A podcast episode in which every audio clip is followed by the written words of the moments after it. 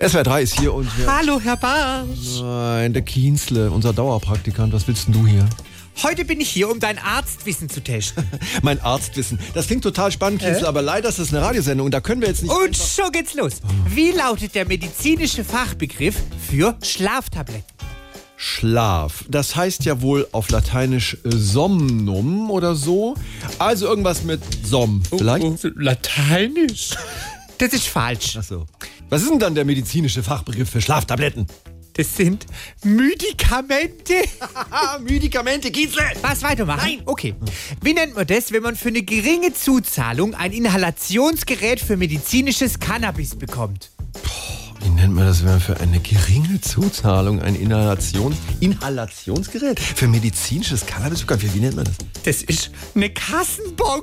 Kassenbon, verstehst du? Ja, ich verstehe. Gut, dass wir es geklärt haben. Und dann kannst du ja da draußen vielleicht mal die Kugelschreiber nach Farben sortieren, oder? Ab, ab, ab, ab, ab, ab, ab. Zu welchem Facharzt geht unser Bundeskanzler? Na, das wird vermutlich geheim gehalten. Zu welchem Facharzt geht unser Bundeskanzler? Zum Scholz, da ist ein Ohrenarzt, geht der. Ja, zum Schönsten. Kienzle reicht jetzt raus. geht der reiter drauf? Was ist jetzt noch? Nur noch eine Frage. Wie heißt es, was man für den Fall der Fälle unterzeichnet, damit alle Falten mit Silikon aufgefüllt werden?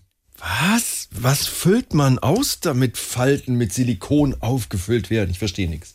Das ist eine Patientenverfügung. Ah, Raus jetzt! Okay. SWR 3.